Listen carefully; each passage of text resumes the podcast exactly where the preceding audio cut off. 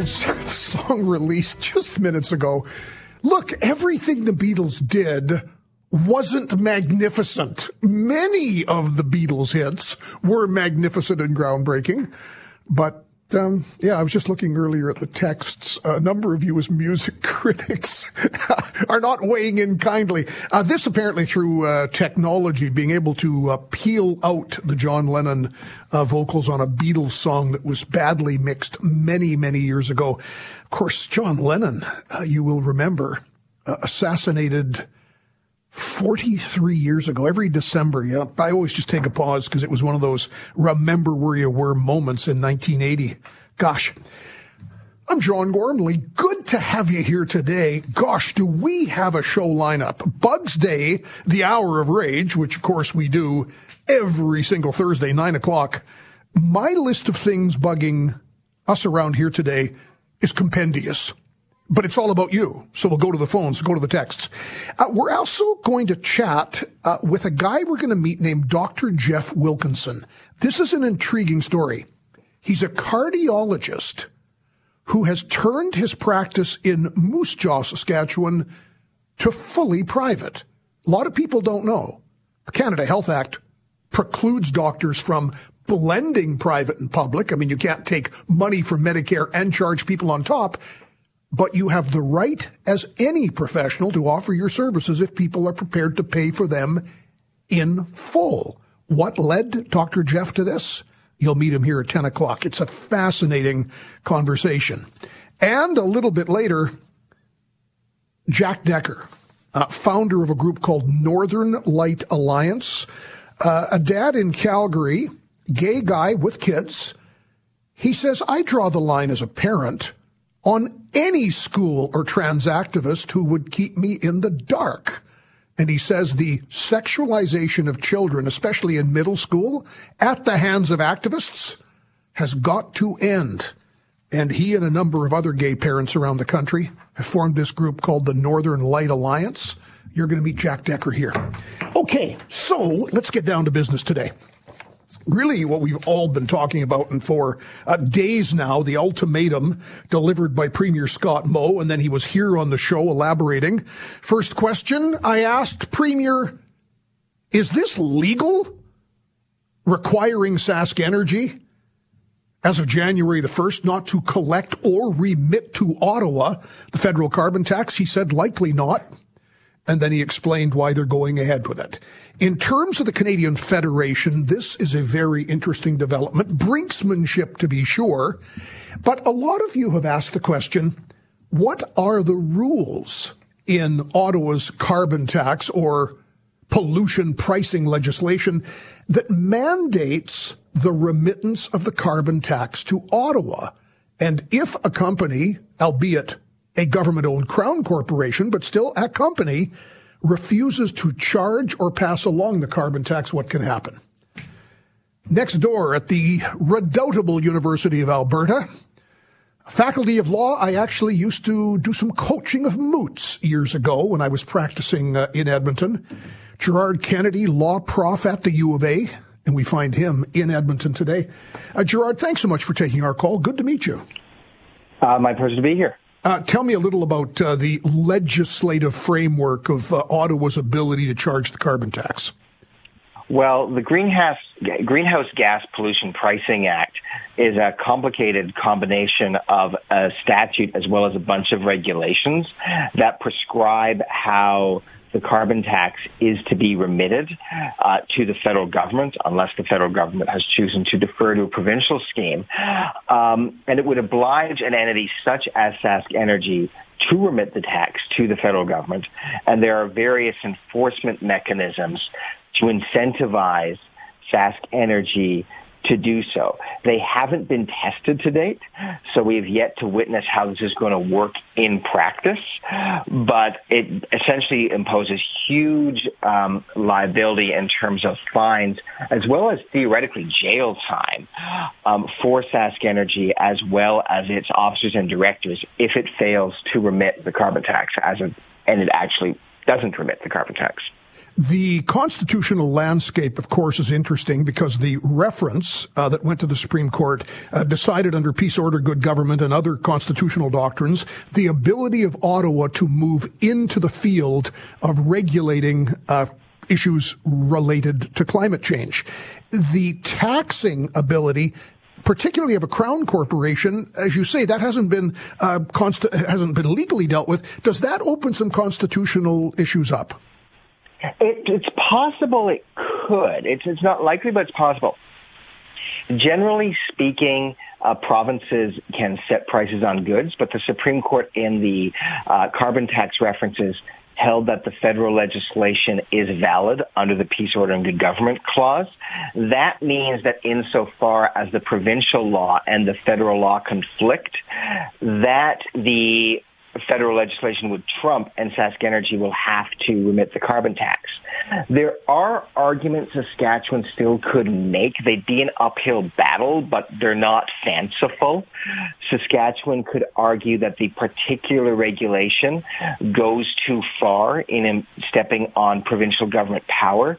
The Supreme Court didn't conclusively decide under which circumstances that would be the case in the references. I think it's, that's going to be a hard argument for Saskatchewan to make, but it's not impossible. They could also argue that as a matter of administrative discretion, that it was just fundamentally unreasonable for the federal government to give this break Uh, on heating oil, which disproportionately affects Atlantic Canada, and not on much cleaner natural gas. The federal government has a reason. We can query whether it's the real reason that infrastructure involving heating oil takes longer to replace, uh, and natural gas is more efficient and therefore less expensive. That's arguably not a great reason, but Saskatchewan could challenge it as just being a fundamentally unreasonable um, exercise of discretion. Uh, at the end of the day, though, I think we're going to have to get some sort of resolution because Sask Energy is probably in an impossible position where it's being told to do something by the provincial government, which normally lawfully regulates it, and something different by the federal government, which in this case is likely to be paramount. And it poses a real problem for Sask Energy and its officers and directors. Professor Gerard Kennedy, law prof at the U of A next door. So the, the shareholder of Sask Energy is a thing called the Crown Investments Corporation, which, of course, yeah. is wholly owned by the provincial government. Uh, the shareholders appoint the directors. I asked Premier Moe in our interview as well, uh, maybe you could replace the board with yourself and the cabinet and you could all offer yourselves for jail.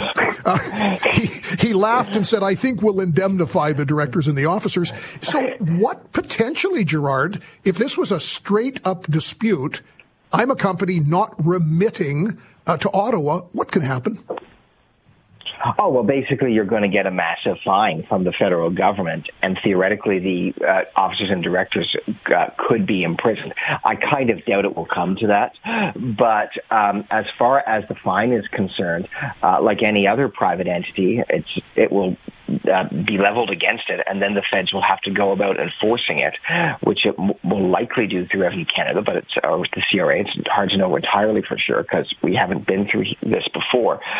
Um, as for the notion that the government will indemnify them, well, that might very well do that. That will mean it will ultimately be Saskatchewan taxpayers who will end up footing the fine, um, which is probably fairer than having the officers and directors personally liable. Yes. But uh, that will uh, it will mean that Saskatchewan will have to really put its money where its mouth is, um, even if they have some legitimate grievances with what the feds have done in recent days. Professor Gerard Kennedy, before I let you go, this is clearly uh, a question that transcends uh, constitutional law issues. It transcends even the carbon tax. This is a political standoff. Uh, who do you think blinks? That I'm going to leave, leave to the political scientists. It's it's clear that they are in, as you say, in a standoff, in a bit of a duel, and Sask Energy could end up a, uh, a casualty on the dueling field. Uh, but someone's probably going to blink, or else we're probably going to have to go to court. Good meeting you today. Thanks so much for the update. An absolute pleasure. Take care. Gerard Kennedy, law prof, U of A next door, uh, giving you a sense of what could happen. There are, as he says, uh, some uh, legal avenues, uh, some remote for Saskatchewan to defend what it's doing, uh, others for Ottawa to assert, and in some cases remote as well. So a lot of this is a question that transcends law. This is the Saskatchewan government saying the Prime Minister intentionally applied the carbon tax differentially. He singled one part of the country out. He's now arguing that it's all about heating oil and it's this and it's that. Well, what it's about is thirty-two seats. The Liberals hold twenty-four of now. They used to hold thirty-two of. Polls say if an election were held today, they would have eight of those thirty-two seats maximum. Uh, that's really what's at issue here. So we continue to watch, and we'll get updates in the next day. And we're going to chat. I think let's look for uh, Bronwyn Eyre, Saskatchewan's Justice Minister. How do you square breaking the law? We'll put that question uh, to the Minister of Justice. I think we've got her coming up here tomorrow. Ahead here, though, we have a ton of things to talk about this morning. You know, it's one thing, and this is coming up in the ten o'clock hour, it's one thing when a high-profile former politician who is a conservative writes a blistering op-ed piece saying, Justin Trudeau must go now. Of course he thinks that. How about a prominent Liberal who sits in the Senate and was chief of staff to Jean Chrétien when he says Justin Trudeau must go now? That's got the political classes chattering today. And as somebody who chatters a lot about politics, we'll be getting into it here. I'm Gormley. This is nine eighty C J M E and six fifty C K O M.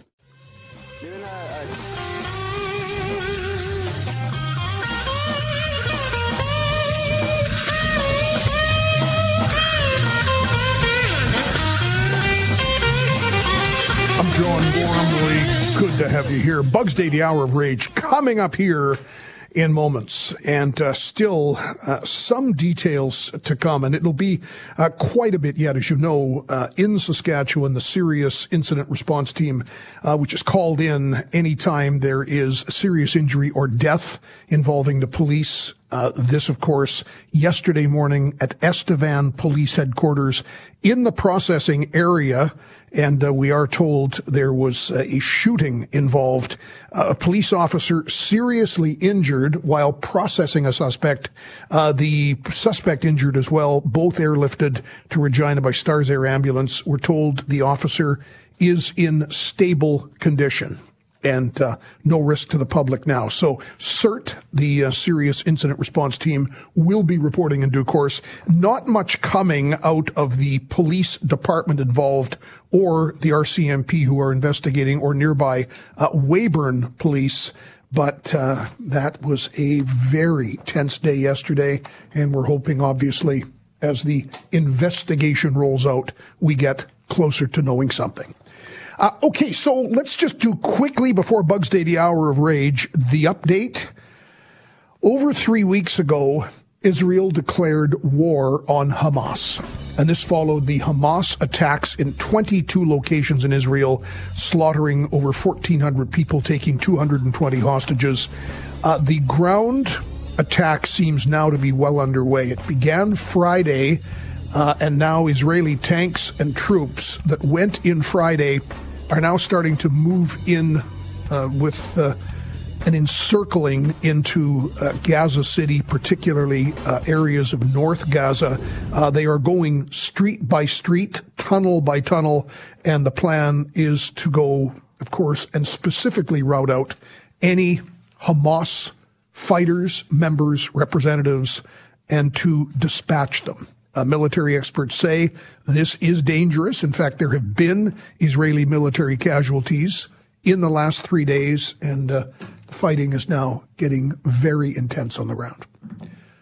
Coming up, the latest from the News Center, and then the phones and you on Bugs Day, because it's Thursday on six fifty C K O M and nine eighty C J M E.